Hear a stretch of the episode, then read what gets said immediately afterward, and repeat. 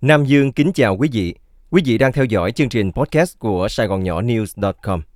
Sau đây, mời quý vị nghe bài Truyền hình Việt ngữ hải ngoại, mặt trận không yên tĩnh, kỳ 1 của tác giả Vũ Đình Trọng. Ngay từ khi đặt chân đến Hoa Kỳ, cộng đồng người Việt tị nạn Cộng sản đã cùng chung sức khai phá ngành truyền thông Việt ngữ với mục đích gìn giữ văn hóa, là cầu nối cho người Việt tị nạn khắp nơi. Thế hệ truyền thông đầu tiên gồm một số nhà báo, nhà văn, nhà thơ đã hoạt động trong ngành truyền thông trước 1975. Lúc đầu, họ chỉ mong làm báo chừng 5-7 năm thôi, đến khi tiếng Việt không còn nữa thì nghỉ. Như lời chia sẻ của cố ký giả Ngọc Hoài Phương. Điều không ai ngờ là ngành truyền thông hải ngoại ngày càng phát triển, cả số lượng và phẩm chất. Quận Cam, California có 4 tờ nhật báo, hơn 10 tuần báo, Nguyệt Sang và bán Nguyệt Sang – về truyền thanh, ngoài ba đài lớn như Lido Sài Gòn Radio, Radio Mosa, VNCR, còn có một số đài khác với thời lượng phát thanh từ 2 tới 6 tiếng một ngày, kể cả cuối tuần. Tuy nhiên, thời hoàng kim của báo chí Việt ngữ đã qua. Hiện nay chỉ còn tờ Người Việt là ra báo hàng ngày, đúng nghĩa nhật báo. Còn ba tờ nhật báo khác, Việt báo, Diễn Đông, Việt Mỹ, không chỉ rút lại số lượng phát hành mà còn bớt lại một số ngày ra báo. Một số tờ báo tuần cũng rơi vào cảnh tiến thoái lưỡng nan, Tiền quảng cáo không đủ chi phí in nên đành đóng cửa hoặc thu gọn nhân sự, sống lầy lất. Ngược lại với sự đi xuống của báo chí và radio, các hệ thống truyền hình dù xuất hiện trễ hơn, chi phí hoạt động tốn kém hơn nhưng lại có những bước phát triển mạnh, nhất là giai đoạn sau này, khi các băng tần analog được chuyển sang digital. Nhìn vào bề nổi, nhiều người cho rằng đây là một bước phát triển vượt bậc của truyền thông hải ngoại, với hơn 20 đài truyền hình digital địa phương. Thế nhưng, cho dù trăm hoa đua nở, nhưng không phải hoa nào cũng đẹp và thơm, khi một số đài truyền hình không khác gì gánh sơn đông mãi giỏ, một vài đài xác định chỉ làm thương mại, dân dân. Các đài truyền hình nói riêng và ngành truyền thông của người Việt hải ngoại hiện tại đứng trước một thử thách khắc nghiệt. Phải làm sao để tồn tại khi mặt trận truyền thông chưa bao giờ yên tĩnh. Những nền móng truyền thông đầu tiên trên đất Mỹ Nhóm người Việt tị nạn đầu tiên đặt chân tới trại Pendleton, miền Nam California vào tháng 5 1975.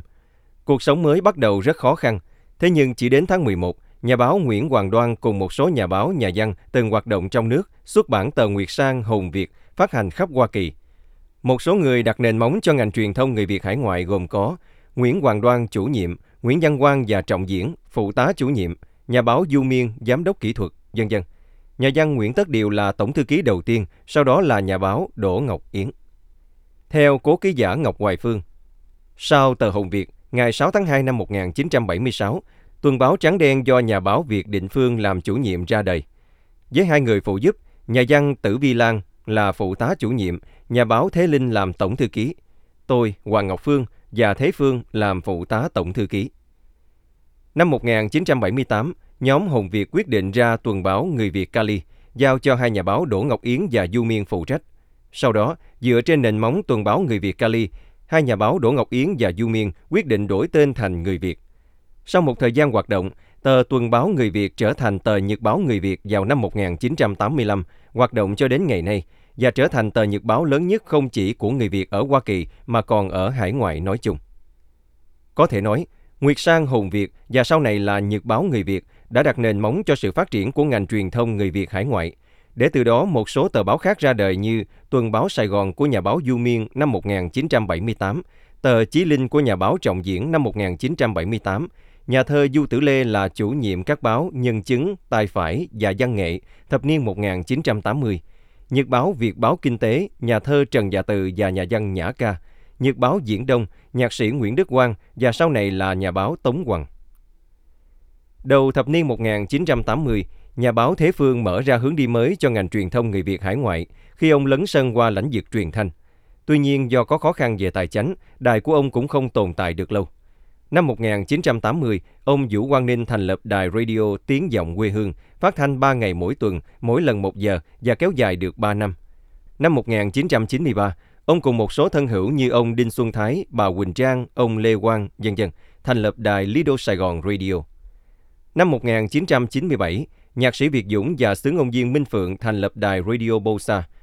Ngành truyền thanh của người Việt hải ngoại tiếp tục phát triển cho đến nay.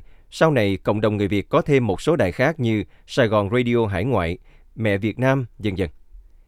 Hai ngành truyền thông này, báo giấy và phát thanh, cung cấp nhiều tin tức cần thiết cho người Việt định cư tại Nam California những năm đầu tiên, góp phần không nhỏ trong việc gìn giữ văn hóa Việt, giúp sức cho công cuộc đấu tranh dân chủ và nhân quyền trong nước. Từ đó đến nay, dù rất muốn nhưng nhà cầm quyền Hà Nội vẫn không thể có một tờ báo hay một đài phát thanh riêng nào để thao túng cộng đồng và thực hiện nghị quyết 36 của họ. Tuy nhiên, ngành truyền hình thì khác. Mặt trận không yên tĩnh. Ngành truyền hình Việt ngữ hải ngoại góp mặt sau nhưng có nhiều bước tiến đáng kể. Năm 1987, trong hệ thống đài truyền hình địa phương Local, Lido Sài Gòn TV xuất hiện trên băng tầng 44, mở đầu cho sự khai phá của ngành truyền thông này. Chủ nhân là hai vợ chồng, lúc đó ông Đinh Xuân Thái và bà Quỳnh Trang. Dù chỉ góp mặt một giờ mỗi ngày, Lý Đô Sài Gòn TV nhanh chóng được cộng đồng ủng hộ qua phần tin tức và sinh hoạt cộng đồng. Vài năm sau, họa sĩ Lương Giang Tỷ mở đài truyền hình văn nghệ trên băng tầng 18, một giờ một ngày vào hai ngày cuối tuần, nhưng cũng chỉ hoạt động trong thời gian ngắn. Nhờ kỹ thuật digital và cộng đồng người Việt ngày càng lớn mạnh, từ năm 2000 trở đi, ngành truyền hình có nhiều thay đổi, phát triển mạnh về số lượng đài. Năm 2002, nhạc sĩ Trúc Hồ và ca sĩ Thi Vân thành lập đài SBTN, phát hình trên hệ thống DirecTV và Cable. Khoảng năm 2004 trở đi, một số đài truyền hình khác ra đời như SET, VNA, Sài Gòn TV, VBS TV, NVA TV, Vietface TV, dân dân. Đài Lido Sài Gòn TV cũng chuyển phát hình từ analog sang digital, phát hình 24 trên 24. Lúc đầu, các đài truyền hình ở nhiều băng tầng xa nhau khiến khán giả khó nhớ khi chuyển từ đài này qua đài khác. Từ năm 2008 trở đi, các đài truyền hình đồng loạt chuyển về băng tầng 57 và hiện nay, riêng hệ thống băng tầng này, chúng ta đã có gần 20 đài truyền hình trên các băng tầng 57.xx. Khi hệ thống băng tầng không mở thêm, một số đài truyền hình ra sao được phát hình trên hệ thống băng tầng 56 và một số băng tầng khác. Sau này, ngoài chuyện phát hình ở địa phương, hầu hết các đài đều có mặt trên hệ thống Galaxy để mở rộng mạng lưới, phục vụ khán giả toàn nước Mỹ và Canada. Ngoài hướng đi riêng của từng đài, mục đích chung của các đài truyền hình Việt ngữ của người Việt hải ngoại là phục vụ người Việt hải ngoại qua phần tin tức và sinh hoạt cộng đồng, như lời chia sẻ của nhạc sĩ Trúc Hồ, giám đốc SBTN. SBTN muốn trở thành một đài truyền hình mang nặng phần tin tức như đài Fox hay CNN của Hoa Kỳ, với mục đích giúp người Việt ở bất cứ nơi đâu trên thế giới cũng có nhịp cầu nối với nhau. Như chuyện gì xảy ra với người Việt ở Dallas cũng được người Việt ở Đan Mạch biết tới. Nơi nào có người Việt sinh sống thì nơi đó có phóng viên SBTN, kể cả trong nước. Nói chung, nhiệm vụ của SBTN là đi sát với cộng đồng người Việt hải ngoại. Mỗi đài truyền hình đều có chương trình mang dấu ấn riêng, như đài VNA có chương trình Good Morning Vietnam America do nhà báo Du Miên phụ trách, sổ tay truyền hình của nhà báo Phạm Long, năm điều bảy chuyện ba cái linh tinh do cô Phương Thành phụ trách. Đài Sài Gòn TV được nhiều người theo dõi qua cà phê sáng, luận đàm thời sự, mỗi tuần một vấn đề, các phóng sự trực tiếp từ địa phương cho đến các sự kiện lớn xảy ra trên nước Mỹ và thế giới, và đặc biệt là chương trình Breaking News. Ngoài ra, các đài truyền hình còn chú trọng thêm những chương trình mang tính xã hội, giáo dục và giải trí. Theo đánh giá của anh Quang Phạm Westminster, người thường xuyên theo dõi truyền hình, thì Trước đây, các đài nặng về phần tin tức, cộng đồng, nên chương trình cũng giống giống nhau, hơi nặng và khô. Thời gian sau này cũng là tin về cộng đồng hay chính trị, nhưng cách làm hấp dẫn hơn. Thêm nữa, các đài cố gắng sản xuất nhiều chương trình hơn, nhất là phần vui chơi, giải trí, nên xem cũng được. Một người chuyên lấy quảng cáo cho các đài truyền hình xin giấu tên cho biết, với hơn 20 đài truyền hình Việt ngữ free to air, sự cạnh tranh để lấy được quảng cáo bảo trợ rất gai gắt. Đài mới ra cho giá quảng cáo rẻ hơn để mời khách, khiến các đài khác cũng phải xuống giá để giữ khách. Cứ vậy, giá quảng cáo xuống dần, tuy có lợi cho khách hàng, nhưng hoạt động của đài ngày càng chật vật hơn. Chị cũng cho biết thêm, vẫn có một số ít đài TV không xuống giá vì họ có chương trình hay, có khán giả. Tuy nhiên, những đài như vậy không nhiều. Như vậy, bài toán ở đây là chỉ còn một cách để tồn tại. Đó là làm sao để chương trình hay, lôi cuốn khán giả và từ đó giữ được khách hàng cũ, mời được khách hàng mới bảo trợ. Mà thực hiện chương trình với một kinh phí hạn hẹp thì không dễ chút nào. Nhà báo Trần Nhật Phong cho biết, đúng là các đài truyền hình gặp trở ngại lớn về chương trình. Làm nội dung rất tốn kém, càng tốn kém hơn khi giá quảng cáo ngày càng giảm do cạnh tranh. Trong cái khó ló cái khôn, các đài chỉ làm 8 tiếng chương trình rồi phát lại, ngoại trừ phần cập nhật tin tức và breaking news.